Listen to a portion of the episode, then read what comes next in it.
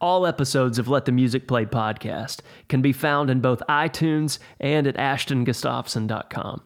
If you have enjoyed these conversations and they have brought joy, peace, and resilience to your life, we ask that you would go to iTunes and leave a review. Our hope is to share these voices and conversations with as many people as we can. And by leaving a review, you will be helping this light make its way into the world.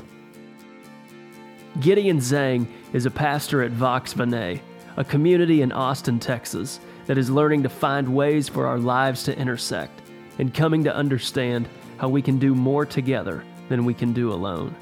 He joins us in this episode of Let the Music Play podcast as we discuss his personal reflections on what community is and how it can be a gift to the world.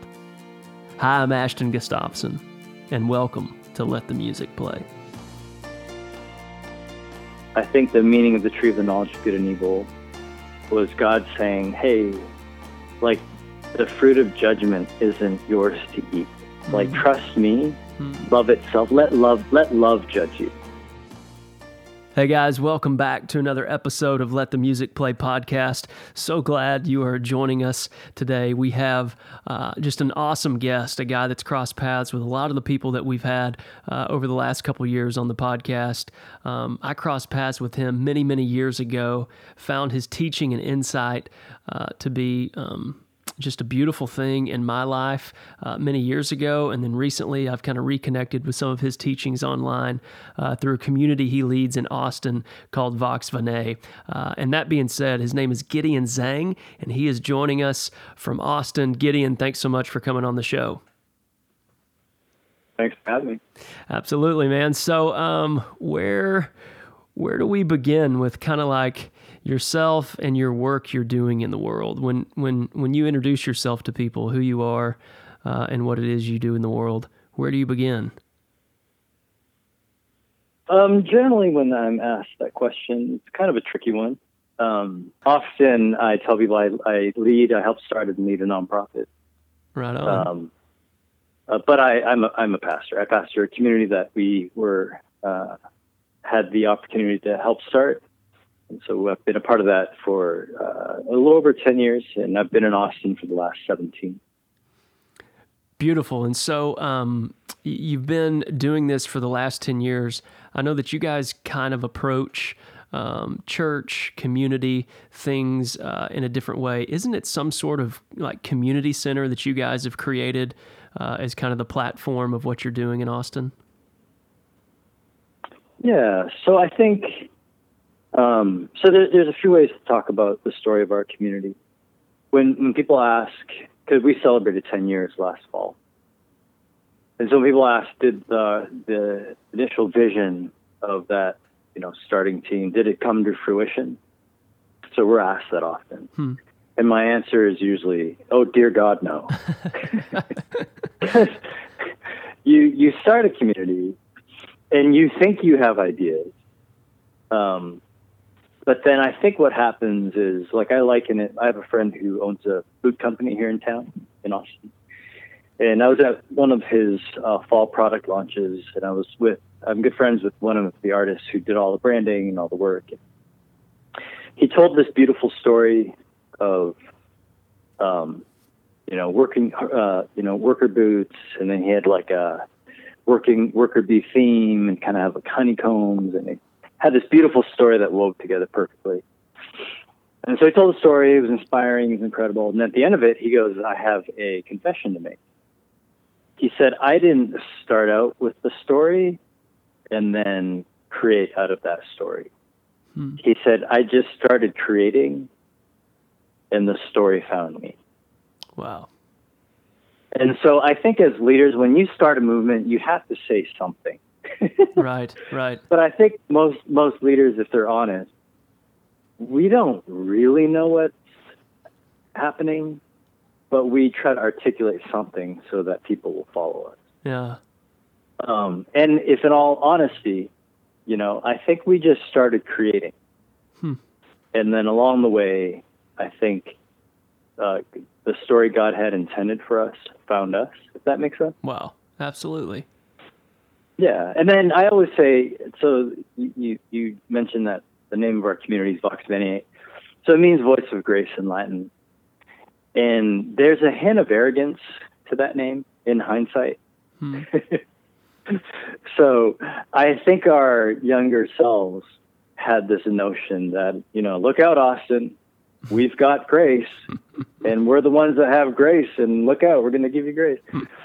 and I think what happened was we found that God was already there and grace was all over. And over the last 10 years, the city graced us with our voice. Wow. Does that makes sense? Yeah. Yeah. Yeah. That's a beautiful, And so beautiful way Yeah, to explain that. Yeah, thank you. And so your question was, yeah. So we do, we have, um, we do have a community space uh, that we started, and then our liturgy was in a different part of the city, but our liturgy is there, and we kind of share it with a bunch of different nonprofits. And again, there's two narratives to that.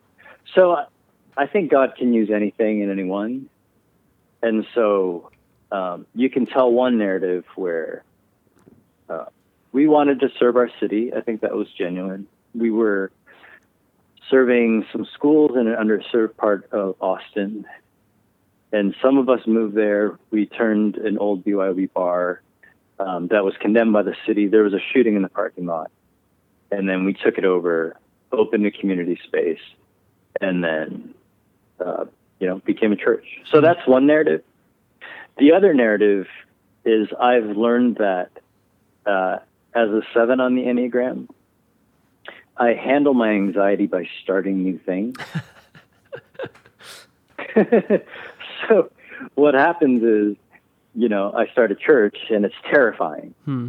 And to to appease that anxiety, I'm like, let's start a nonprofit, let's start a garden, let's start an intentional community. And I think God used it. I I, I really think He did, uh, or that God did. But along the way, you know, I learned a lot of lessons. I made a ton of mistakes. I burned out a lot of people. Um, so both those tr- stories are equally true. Hmm. Wow. Um, it's beautiful the the humility you share that with. Um, ha- has your role changed in the last ten years? Like, w- would you say that as you've learned this story, uh, was it something ten years ago and it's a new something today, or is it just like it was ten years ago? Um, yeah, it definitely has changed. Um, the role has changed, and I am hopefully continuing to change. And how would I articulate the way we've changed, or I've changed? So, uh, again, I think um, unconsciously, when you know I started something or was a part of something that started, I felt all this pressure that wasn't coming from anyone else. It was probably coming from my family of origin, Hmm. But I needed a way to appease it. And so I just worked myself into the ground and burned myself out. But a lot of it, no one was asking me to do. Mm-hmm. And when you do it in a church community, it's hard to question because everything sounds spiritual Mm-hmm. but no one's asking if it's healthy or sustainable, Right. both for the individual, for my families, for our leaders, for their families, for our community. And so, probably the biggest difference was um, there was a lot more frantic activity. Hmm. And I would just start new things, re- redesign our vision statement and our mission. And it, it feels productive but it's just appeasing this thing that I'm, I'm I'm trying to quiet in my soul, and I didn't know what that was. So you you do it externally, if that makes sense. Yep. Absolutely. Yeah. So um, and then I think I think some of it's appropriate too. You know, I think when you're in your late twenties, early thirties, you do have this energy, and you're trying to figure out who you are. And it's actually appropriate to exhaust yourself so you can hit a wall. I think it's actually a reasonable developmental cycle. It's all our stories, isn't it? Yeah, it is. Yeah. Yeah. I had to do it, and I see. Just no one told me that. Oh, like there's more puberties later in life. Death and resurrection You know. happens a lot. yeah, yeah. Like, oh, as it turns out, there's there's a lot more coming. But you don't. There's no physical change, Yeah. so no one. It's harder to name. Yeah. I think. Yeah. That's a good word. So, I'm not sure. Like, it took some stupid naivete to start a church. I think. Like, I I thought we were gonna fix the church, mm-hmm. which is just a ridiculous notion. But it kind of takes some naive arrogance. You know what I mean? Yeah. And then in hindsight, we we you know we probably fixed half a problem and then started nine more. Oh wow!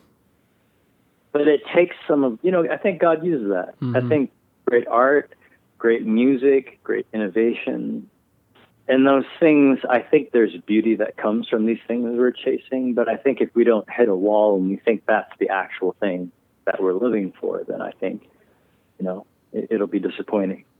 Um, as you so you gave this homily not long ago um, that I just thought was it was brilliant. Um, it was a beautiful, beautiful way to kind of dance in and with the idea and the mystery that is community and, and, and what's going on there. That's a good question. I like how you I like how you phrased it in that. Um, I think it's bigger than um, a definition, hmm. and it, it's something that I'm still living towards. Yeah. Um, but I think at the heart of it, you group people together. they live life uh, with some sort of proximity over a period of time. So that's the beginning of it. I don't think that means a community will happen. Right. But I think that's how the experiment starts. Beautiful. And so would you say um, i think there was like a quote that you had in your homily about like that it being this place where our capacity to know and experience and, ex- and exchange love uh, really enlarges. Um, how would you i mean as as as you you're now 10 years into basically leading a community and pursuing the things of god finding out what love is um, would you say that community is the place, is the threshold, um, is that intersection point where we as people come together and really grow our capacities to know and understand what love is? Yeah, I think hopefully. Um, I think a lot of my understanding of the way I love and my posture of community probably comes from the work in my marriage that we're doing. Hmm. And so my, my wife and I, we've been married. Next year will be 20 years, so we're at 19. And so we have um, some friends that are right around that, right around the 20 year mark. And it seems like our marriage is hitting a developmentally appropriate wall and so what's happened in our marriage is nothing that's worked for 18 19 20 years that worked before it suddenly stopped working hmm. and it it's super disorienting and scary but then in the work that we're doing um, so my wife and I have been going regular to a couples therapist for the last two years, and a lot of that work and understanding the way I love, and then that kind of informs my understanding of the way I love in community as well. If that makes sense. Interesting. And so the the short of it is, I don't know if I've loved anyone except myself, and I've been trying to love myself through other people. Hmm. So even the people in my life that's closest to me, including my wife, and so I thought I was loving her, but I was loving myself through her. I don't know if that makes sense. Yeah. Um, and then the things that she mirrors back to me, it feels like she's trying to hurt me or she's just doing things that are her fault. But she's simply mirroring back to me things that are just out of my eyesight. But I can't I can't see it. Hmm. So I, I'd, I'd rather just blame her. so, so, so, you're saying at a very micro level, like just within the full four walls of your home, you are you are learning something with this relationship that's been in existence now for 20 years Yeah. that is that is also carrying over as a metaphor as a teaching opportunity for even even yourself at the community level as well. Yeah, I think so. So there, there's a, a psychologist. His name's Harville Hendrix. He's a Jungian uh, psychologist, Hmm.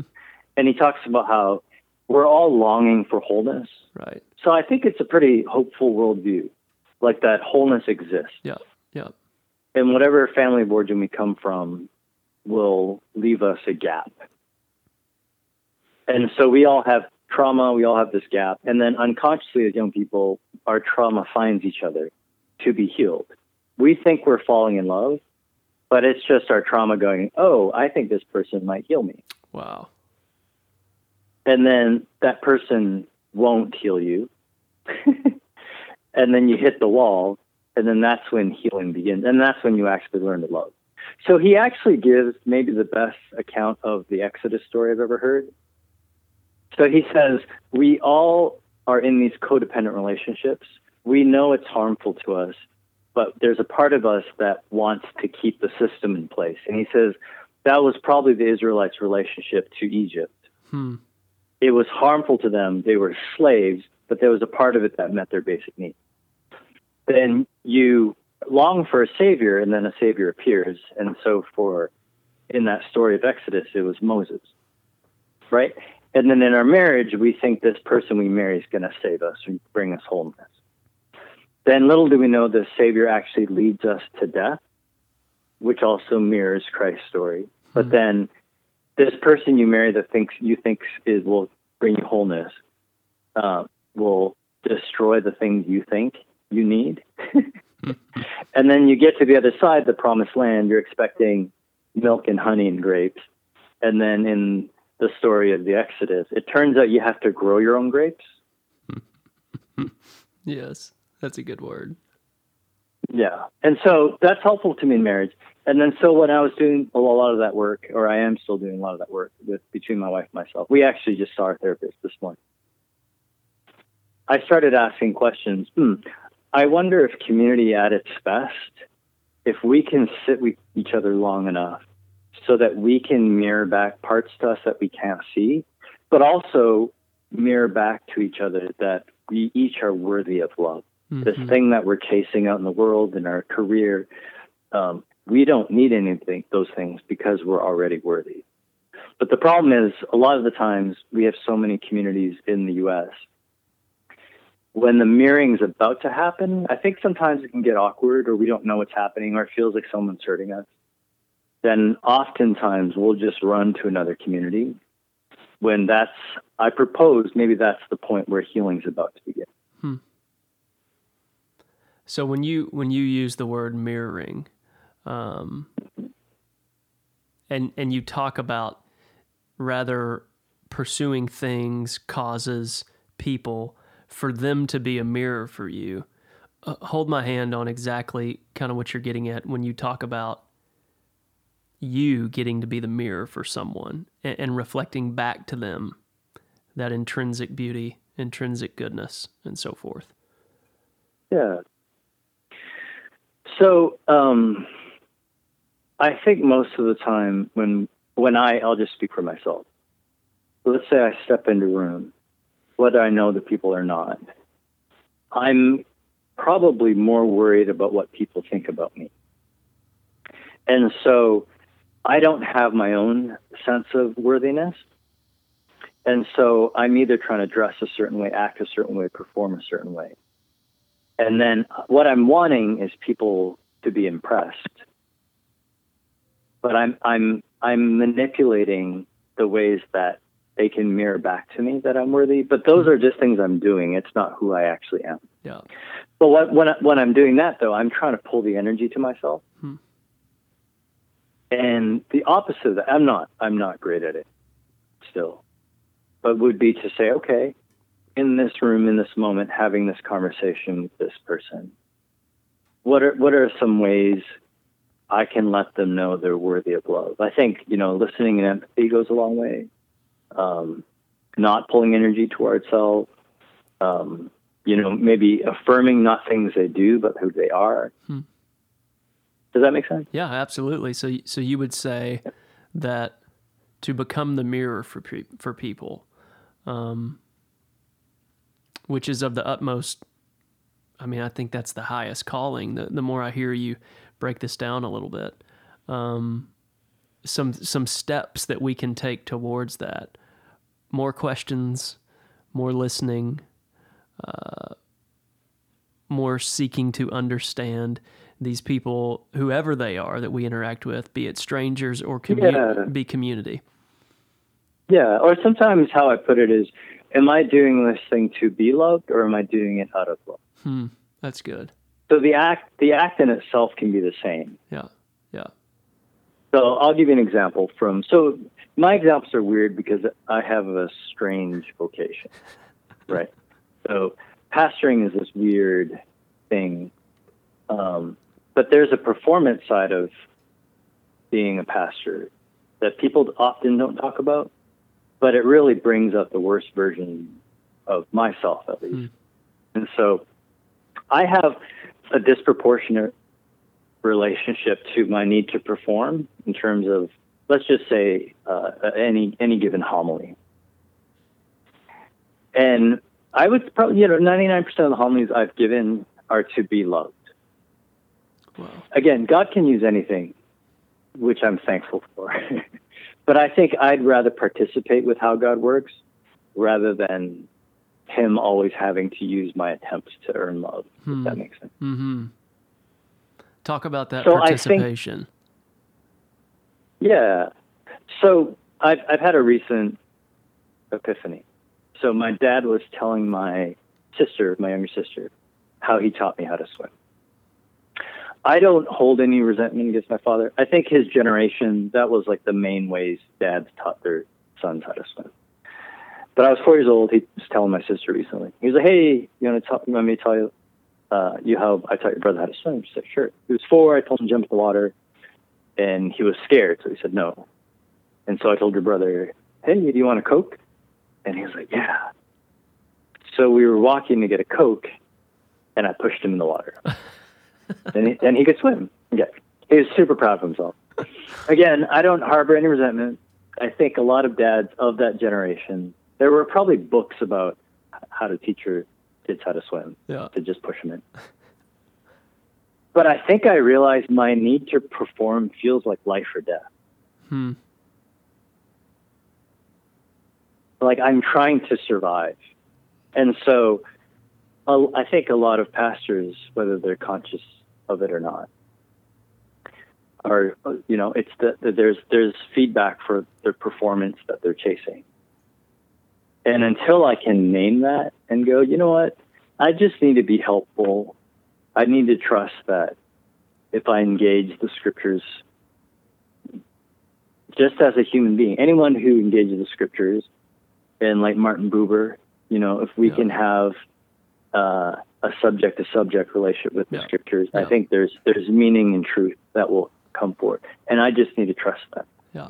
And so that's that's an example of where my work is, and how just even with my community, can I lead out of love rather than leading to try to be loved? Yeah. You quoted um, Jean Vanier a few times in that homily, and one of them was this quote where he says, To love someone is to reveal to them their capacities for life, the light that is shining in them. Um, I mean, would you say that, that you have uncovered or maybe discovered a bit recently that as a leader of this community, um, one of the most central roles that you have is to constantly find ways to remind people that this community is there simply to reveal to each other who they are at the deepest level their goodness, their beauty, their worthiness. Um, I just I got such a a unique shift in this homily that you gave around community from you, the leader of this body, um, kind of saying, "Hey, guys, this is this. We are here for each other. We are meant to mirror this truth about all of us." Yeah, I think so. I think I, I wouldn't put put it as I think you said is my role to remind the community, Mhm. but that sounds like I've I've already learned how to do that. So I might put it maybe my role is to remind myself in front of the community Yeah, that's good. because I'm I'm in it with them. Like Totally. I'm not I'm not great at it, but I think community at its best would do that. But that's that's hard. Mm-hmm. Mm-hmm. And that's a very different conversation than many communities are having. Yeah, and it's much easier to do something for someone because it kind of appeases their need. I think at the beginning of that quote, Jean Vanier says, "When you love someone," I think I'm paraphrasing. It's not you don't first do something for them, Mm-hmm. but it's to mirror to them that they're worthy of love. I think. Yeah. Um, but it's you know I've spent most of my life learning if you love someone, do something for them, and it's it's effective because you fix their needs short term, and then you kind of appease your own salve of the soul. Like Hmm. it it kind of gives you some dopamine as well. A box to check. Yeah, a box to check. Yeah. Um, and then if you think about it, so my, I'm not, I'm just thinking out loud here, but we've had relationships with churches in developing countries. And oftentimes, you know, we've really tried hard to make it mutual and not, you know, patriarchal. Um, but if I've thought of the times that we've met their physical needs. So we we had a relationship with some friends of mine in India for years, and it was um, a church that was probably the middle, maybe middle lower class um, in Chennai, and we've provided some material resources. And the question I've been asking is their their they, their basic needs are met.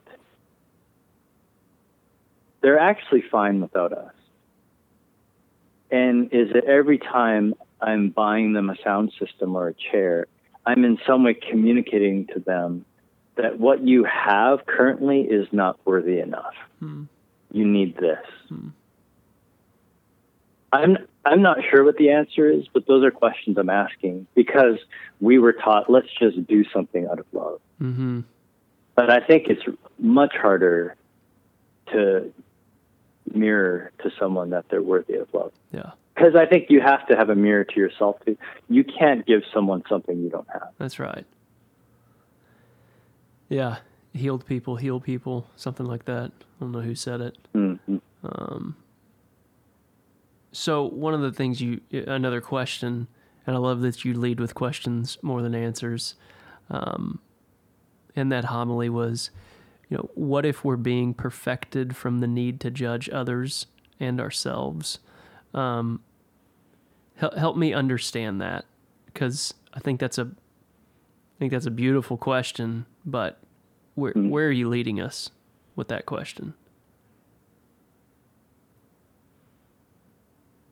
Yeah, I think I was just thinking if there's this promise that there is something being perfected,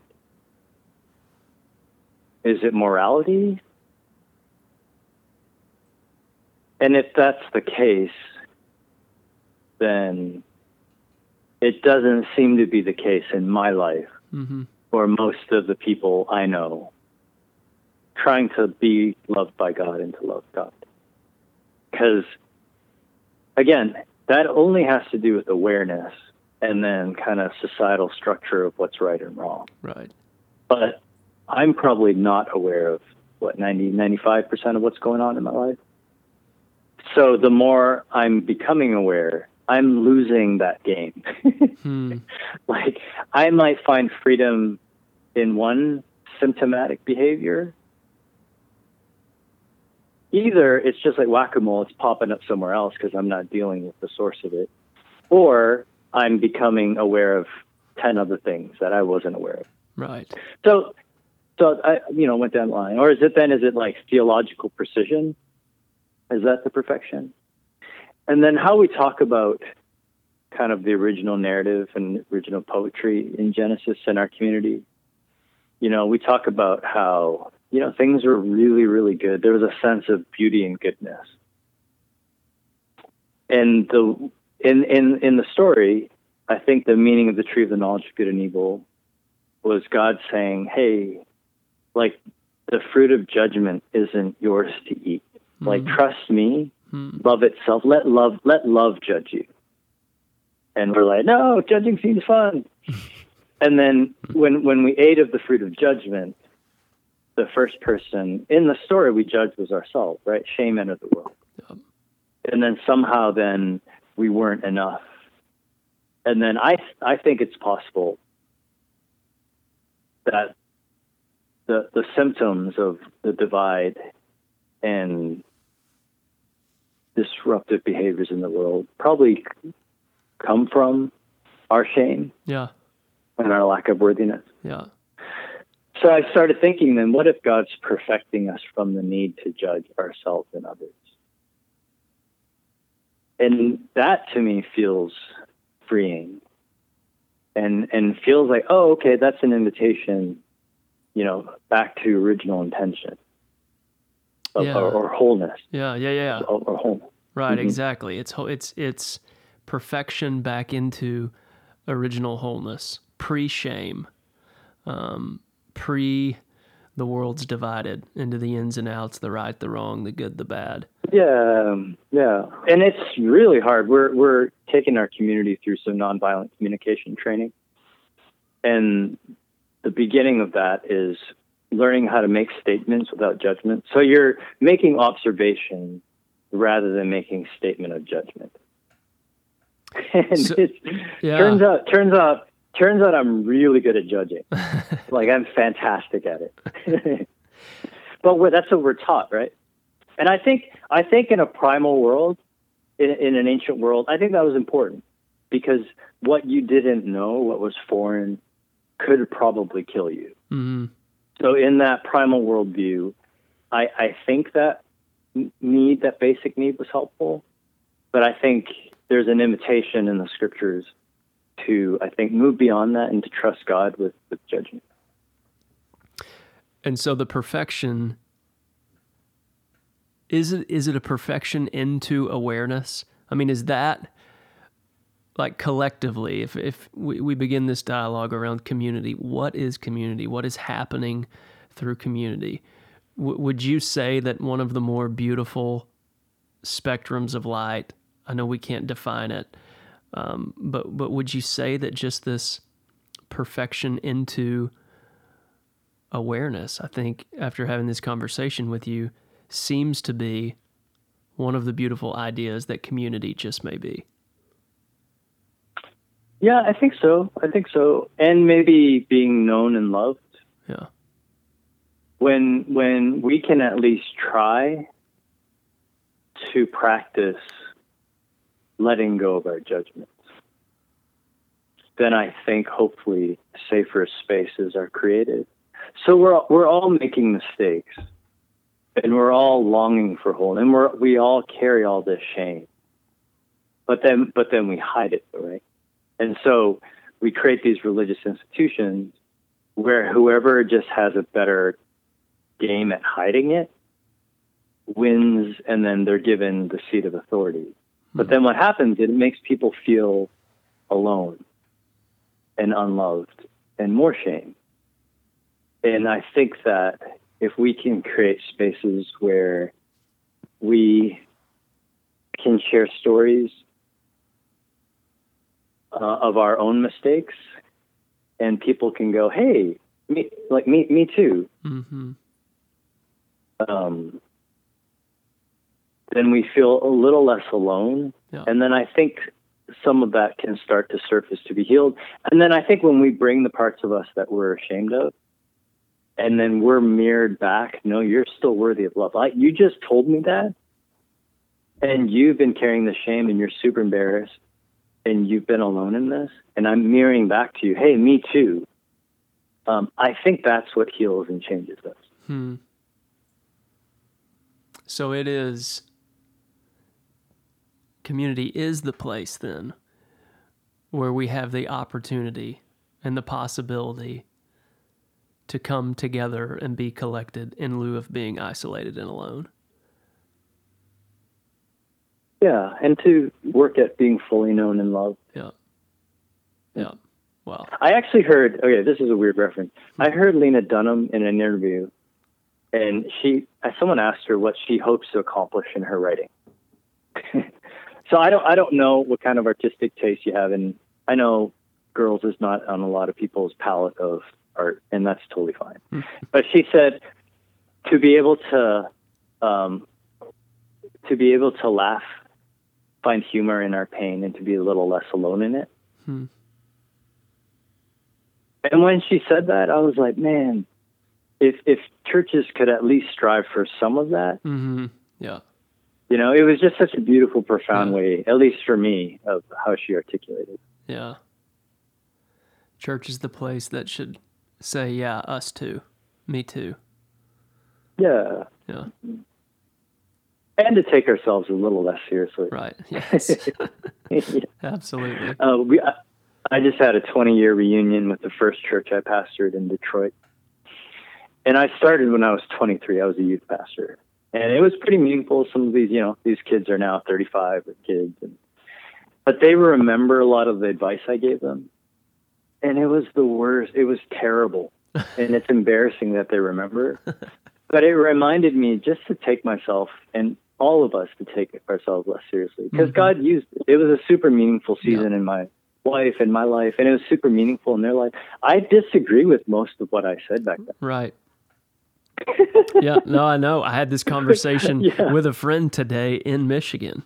Um, Hmm. And we had this dialogue around um, the the change, the experience, the awareness that we gain, and how at each new stage of life we look backwards and we kind of go, "Man, can you believe that is what I thought was true?"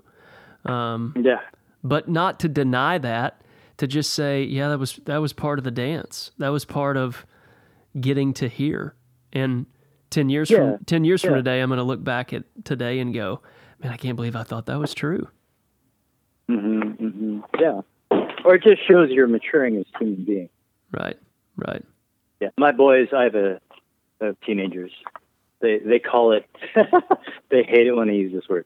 They call it cringe. Like, Dad, you're so cringe. Cringe.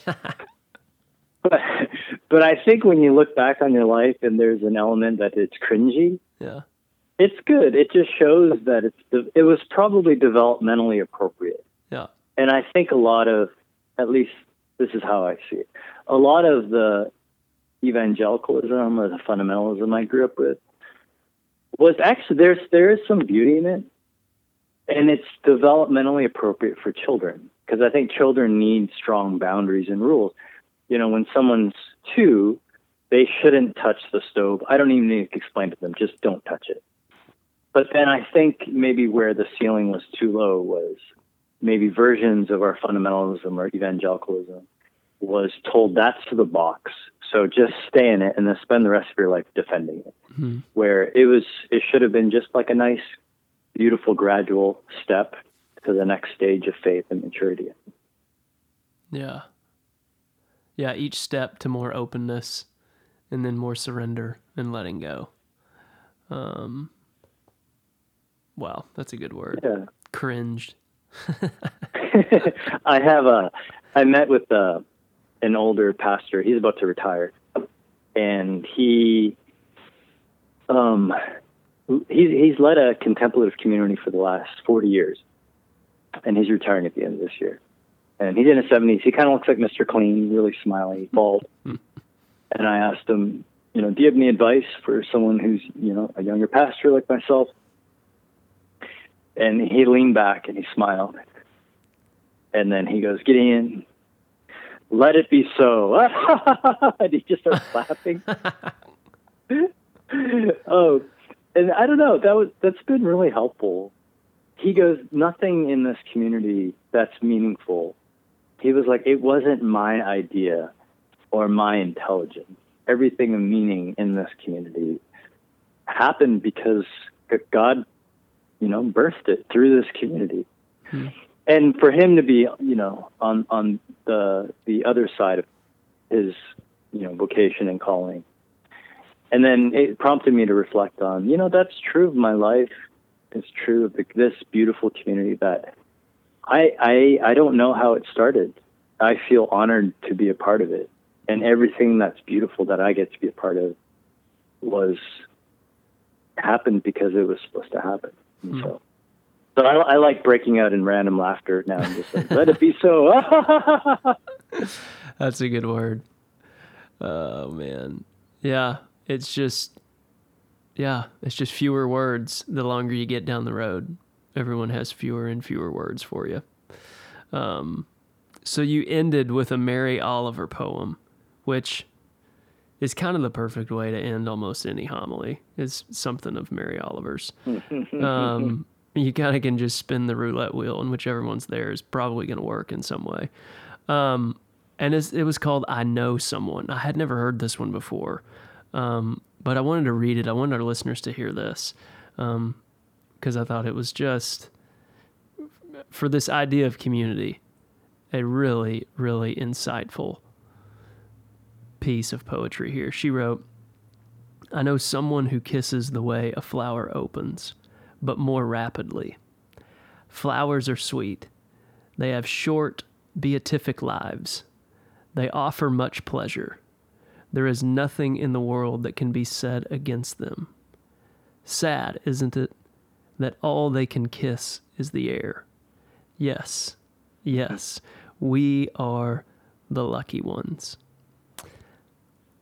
Uh, man. What was your hope? I mean, what do you pull from that when when when you walk away from those words? What what sticks with you?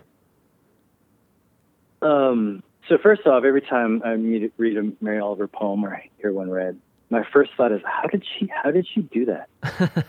like, how did? How does she do that? like like magic. Yeah. Um, I think I started um, the homily talking about uh, Carlo Rovelli, if I remember mm-hmm. correctly. And he talked about how interaction, he's like, all reality is interaction. He's like, things aren't things, they're happening. That's right. Yeah. Right. And then I think, and then I think he says, like, the way we interact with the world, he's like, should be like a kiss. I think that's where I got the metaphor of a kiss. Yeah. yeah. And I just really liked that picture because even objects aren't things. They're he calls them happening. They're yeah.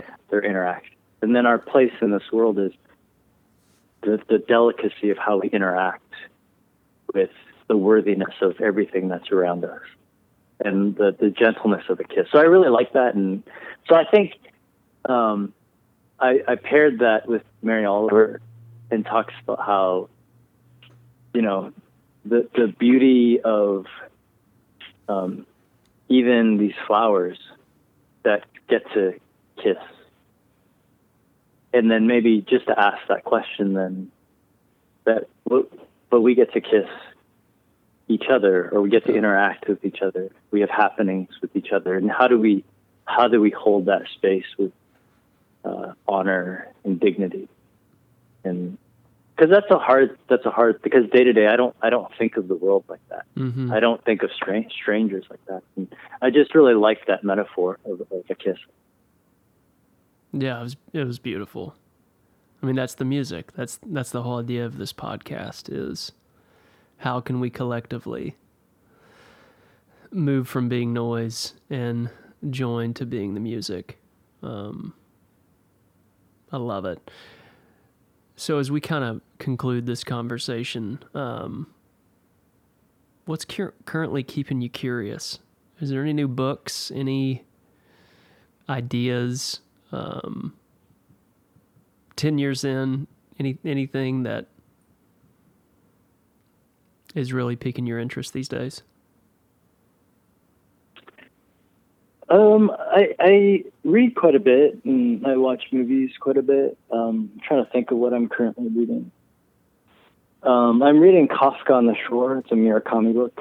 Uh, you familiar with uh, Haruki Murakami? Um, if you're not, the book to read would be 1Q84, um, which is an incredible book. It's, it's fiction. He's a Japanese writer. Oh, gotcha. Translated into English. Yeah. Um, probably books that I have that I'm currently reading. Uh, James Alison. He is a Jesuit theologian. Uh, he lives in Spain, um, but he is. I think he's from the UK. He's. English, and um, he. We're actually bringing him in in the fall and we had a chance to sit down with him. Um, and he wrote this book that's just, it's one of the most profound books that I've read. So he says a, a lot of communities have a sense that a moralistic atonement theology is helpful to a certain degree, but it's also new in Christianity. You know, we can trace it to a certain segment of, you know, probably post Enlightenment faith hmm and he says, but we don't we don't really have a pieced together version of what what is what is our theology then? Um, if we don't believe in a moralistic atonement theology, and he has this book called Jesus the Forgiving Victim, Hmm. uh, and then the subtitle is Listening for the Unheard Voice. It's it's incredible. So he does he unpacks a lot of Rene Girard. Yeah, yeah, yeah. Yeah, and so basically, Girard basically does a lot of the scapegoating, right? And so societies and human beings, we need scapegoats, and if you're not conscious of it, you'll kind of outsource that so that you don't have to feel it yourself, Right. You transfer your pain on other people, Yeah. right? And then so he shapes this whole beautiful narrative of basically that's who Christ is. Christ is like, you need a scapegoat, and I'm the one, and let let me carry it, so you don't have to keep pushing it onto the marginalized or the other or the people that you don't understand. Um, that's incredible. Um, there's a book called The Way to Love. It's a small book. Uh, Anthony DeMello. Um, he's also Jesuit, uh, but he was an Indian priest. Oh, wow. He's no longer alive, and he has this little pocket book. That oh man, it, yeah, it's it's it's been super super profound and and, and helpful. So that's what I'm reading uh, right now. My fun book is the Kafka uh, at the Shore awesome. fiction book, and then Love it. Um, what advice would you give to your younger self?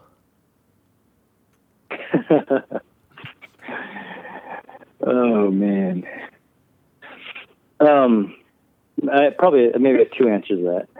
Is probably none. Just whatever was supposed to happen was supposed to happen. Yeah. and it's okay, you know. Um, but I did have a recent uh, insight. So um, I got ordained a couple weeks ago. Oh, wow. Yeah, which is weird because most people take. Well, two things that are weird happen. I didn't tell my community. That's weird. That's unusual. Uh, and it took me 20 years, which is also unusual. Most people get ordained their first three to five years. So for 20 years, I always pushed against it. And these were my reasons. I don't need institutions. I'm not into titles, da da da, right? And then I'm a part of a larger community uh, denomination. They kind of gently nudged me towards it. You know, it's okay, just just go. So two weeks ago, I was sitting in Detroit, and their annual meeting was there. I was at the rehearsal, and I found I was like a teenager. I couldn't sit still. And again, all these reasons were going through my head. You know, I don't, I don't really need this. What am I doing?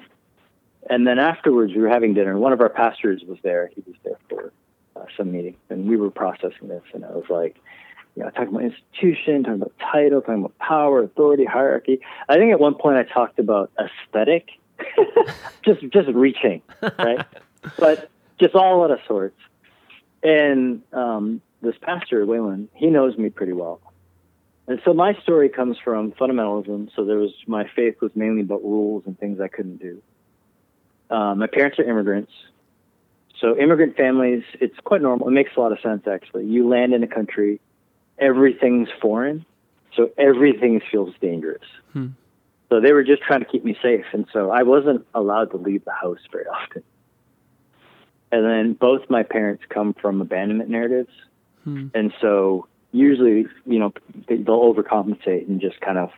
So there was a lot of repression in in my early kind of story.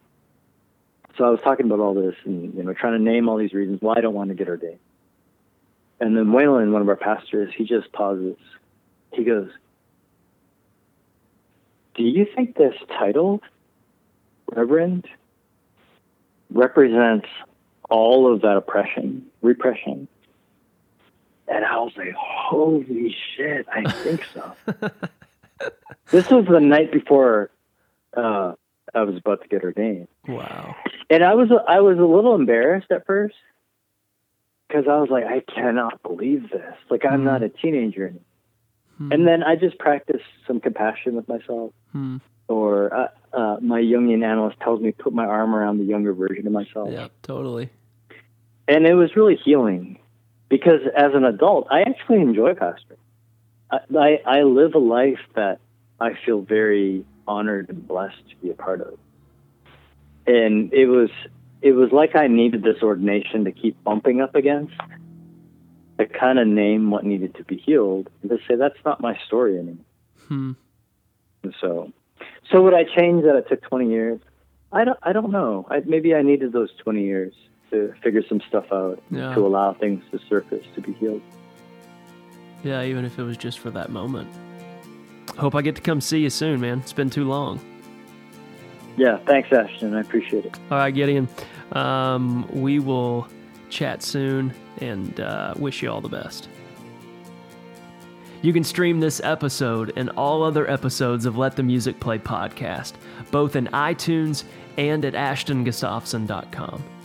If you have enjoyed these conversations and they have brought joy, peace, and resilience to your life, we ask that you would go to iTunes and leave a review. Our hope is to share these voices and conversations with as many people as we can. And by leaving a review, you will be helping this light make its way into the world. Thank you for entrusting us with your time. We know it's your most precious resource, and we are so grateful to have you join us as we do our little part in helping humanity tune up into a beautiful and lovely song.